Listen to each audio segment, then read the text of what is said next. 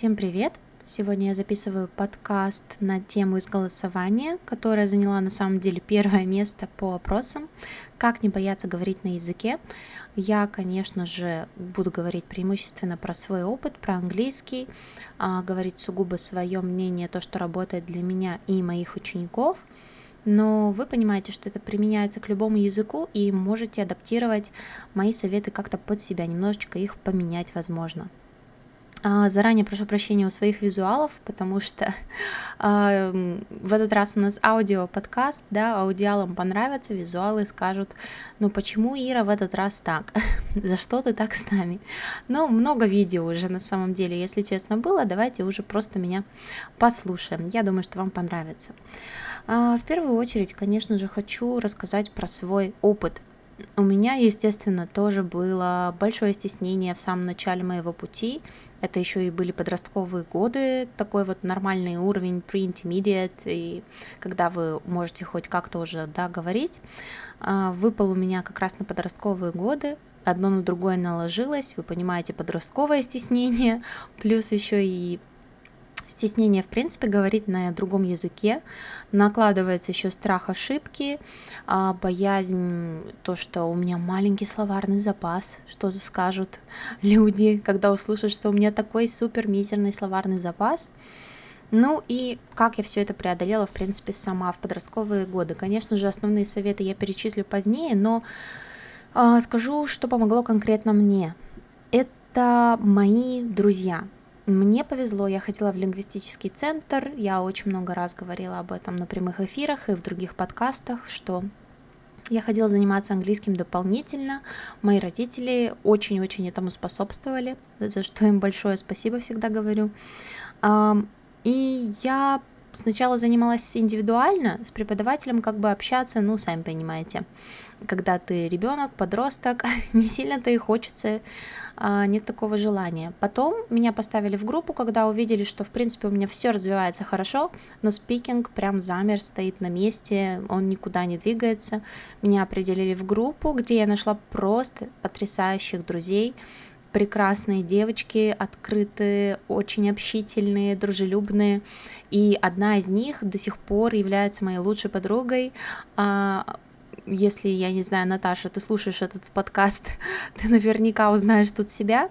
А, мы познакомились на английском, и мы до сих пор, вот уже сколько лет, может быть, 10 или 12, а, сколько я учу английский язык, практически все это время мы с ней до сих пор общаемся в прекрасных отношениях, но, к сожалению, редко видимся. Вот, и я завела дружбу с этой очень-очень крутой командой девчонок, и именно, мне кажется, они плюс мой прекрасный преподаватель в подростковые годы, Анна Николаевна, они раскрыли мой весь вот этот потенциал, я перестала бояться заговорить, потому что атмосфера была настолько дружелюбная, настолько располагающая, что просто хотелось говорить, говорить, говорить, несмотря ни на что. И как-то вот страх ошибки этот просто сам исчез на самом деле. Я сначала, конечно, так зажималась, боялась, потом мы как-то шутили, смеялись, слушали песни, смотрели разные фильмы, и когда преподаватель выводила нас на разговор, девочки начинали активно говорить на английском, я подхватывала, и вот так, в принципе, все и завязалось. Это моя история. Теперь начну с советов. А, будет их всего пять. Пятый совет, как всегда, в конце для самых стеснительных, для супер стесняшек. Я думаю, вам этот совет очень хорошо поможет. И я тоже могу себя отнести к этому списку супер стесняшек. Когда-то сейчас, наверное, не настолько, чуть-чуть я могу побороть эту стеснительность уже, но когда-то давно, да, он тоже мне помог. Начинаем с первого базового совета. Не нужно ждать идеального момента, чтобы заговорить. А, например, когда я выучу столько-то слов, вот тогда я могу заговорить. Или когда я отработаю грамматику для, до автоматизма, то я тогда могу заговорить. Такого идеального момента нет, и его не наступит, он никогда у вас не придет. Начинайте говорить сразу же.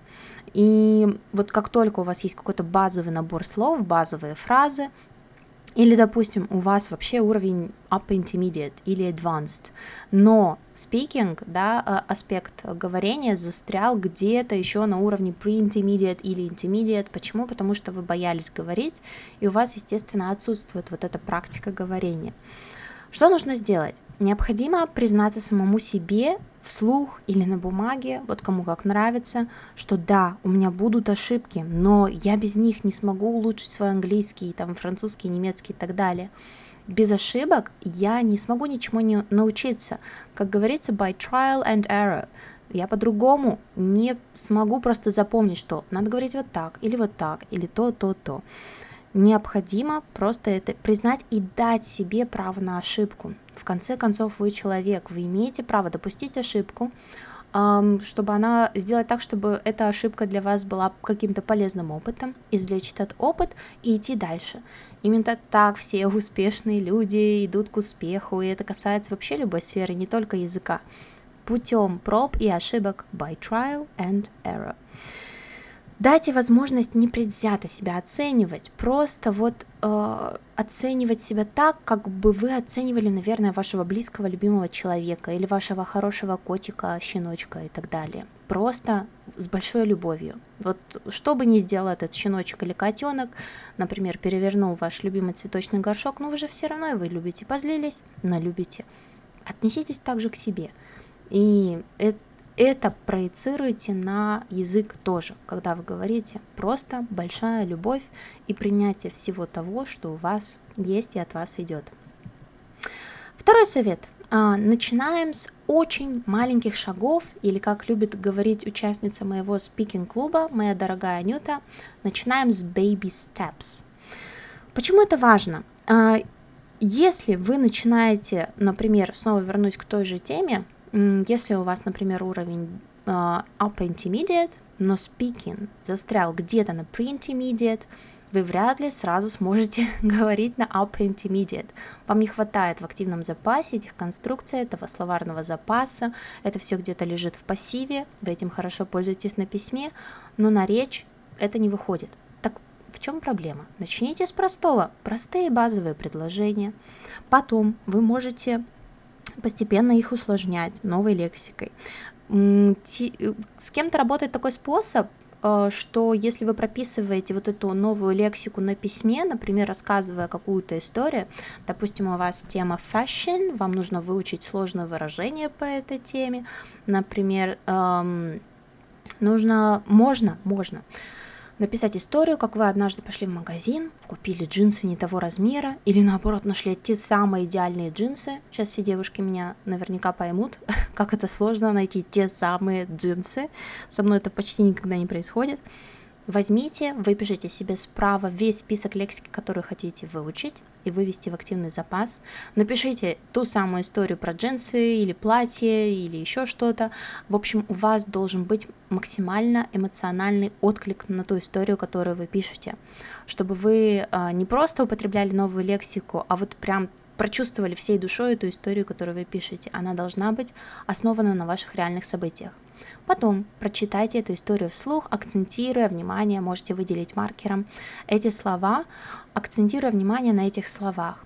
Потом запишите себя на диктофон и слушайте как подкаст. Ну вот как сейчас меня слушаете, вот послушайте себя так можете с хорошим звуком, можете таким красивым голосом, каким-нибудь таким чарующим записать себе эту историю и слушать.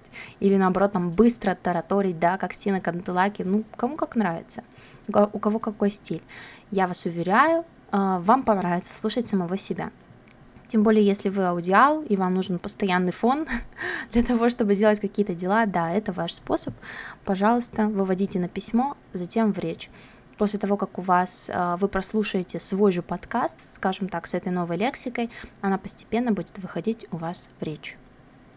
Далее. Третий совет. Ищем себе нетоксичного преподавателя или друга в пару, чтобы практиковать спикинг. Это все, конечно, хорошо, когда вы пишете историю, вы вводите новую лексику, но это монолог, это как бы вы бьете в одни ворота, да, ничего большого, никакого прогресса вам ожидать не стоит нужен напарник.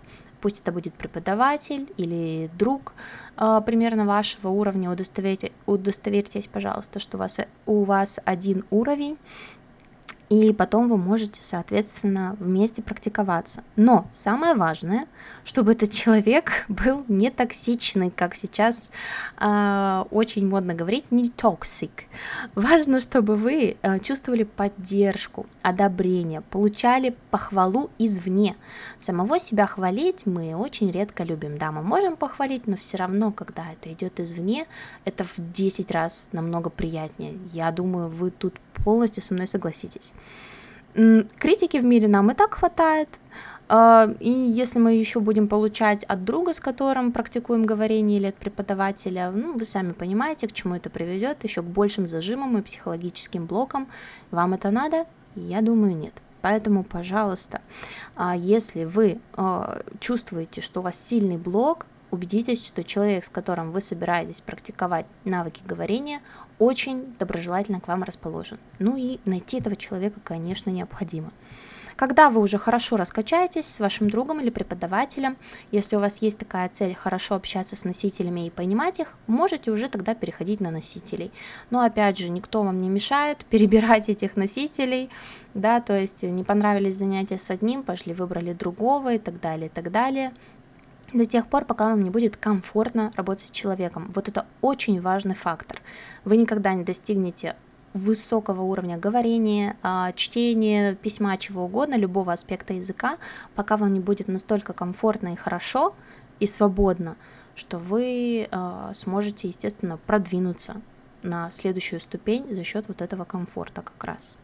Далее у нас четвертый совет – проговаривать простые повседневные действия в голове, а затем вслух если вы дома одни, например, можете проговаривать это вслух. Например, я иду там в ванную комнату, там мне нужно взять полотенце, мочалку, вот я наливаю э, шампунь в ладошку, затем распределяю его по голове, мою голову. Это все кажется очень просто, но на самом деле вы невероятно активируете свой словарный запас пассивный на самые разные темы, потому что дома у нас всегда куча вещей, даже если вы пошли куда-то там в кафе, кафе, смотрите на интерьер кафе и проговариваете себе там, например, а, мысленно в голове What a nice picture hanging by uh, that table next to the graceful palm tree, for example да, и вот так вот в голове вы проговариваете, если хотите, можете в кафе сидеть, смотреть и прописывать это. А, я вас уверяю, что это в итоге раскрепостит вас. А если вы дома одни, да даже хорошо проговаривать все это вслух. Это было бы замечательно, если бы вы все проговаривали сразу слух. Но если не одни, то в голове можно вести такой небольшой монолог, описание действий. Ну и последний совет. А, для самых стеснительных, как я и говорила, можно юмористически смешивать русский с английским. Что это значит? Как я, например, это начинала делать со своими друзьями. Мы там, например, что-то обсуждали, и учитель говорит, открывайте страницу 258, допустим, а подруга открывает страницу 268, да, допустим, она не так услышала, и я такая, 258, you know, с такой интонацией, а, знаете, это вот просто когда вы подначиваете друг друга, не в таком токсичном плане, я возвращаюсь к третьему пункту своего подкаста, никакой токсичности, так, чтобы вот вы с другом в вашей особой манере понимали, что вы смеетесь как бы, да, друг над другом в хорошем, только в хорошем позитивном плане. А, мне, если честно, это помогло, да, я смешивала русский с английским, там, а, через слово в предложении то русский, то английский, и чтобы изобразить из себя такую, я не знаю, какую-нибудь там Кайли Дженнер или кого-то еще из семьи, там, Кардашьян, которые бывают так э, тоже специально разговаривают таким то ли надменным тоном, то ли что, вот это шоу в своем шоу, а, я просто как будто бы их пародировала, мы с подругой так пародировали их, и из-за счет этого у нас очень получалось все это весело обыграть и тем самым спокойно вывести лексику в активный запас. Вот. Э, можете выбирать любую интонацию, можете какую-нибудь там шептать, или там наоборот громко и быстро, или вот как я так, да, делала с подругой насмешливо, как-то мы вот так смеялись и в то же время практиковали английский. Вот. Чтобы было веселее, чтобы было, you know, эм, как-нибудь э, более интересно. ну и вот так, через фразу можете практиковать. А, это мой пример, это все, в принципе, советы по тому, как перестать бояться говорить на языке. Эти советы помогли мне когда-то и помогают моим ученикам, раскрепощают их, они чувствуют себя комфортно. И на занятиях, и на занятиях, и в моем спикинг-клубе у нас все проходит просто замечательно. Я думаю, кто-то в комментариях, кто у меня обучается или состоит в спикинг-клубе, может это подтвердить. Я надеюсь, подкаст был для вас полезен. Простите, если очень долго, можно поставить на полтора или два икс. Я, в принципе, медленно говорю. И если у вас есть еще какие-то пожелания к подкастам, есть какие-то темы, запросы, вопросы, вы знаете, мои дорогие, я всегда это жду и приветствую в комментариях. So have a nice day. Goodbye.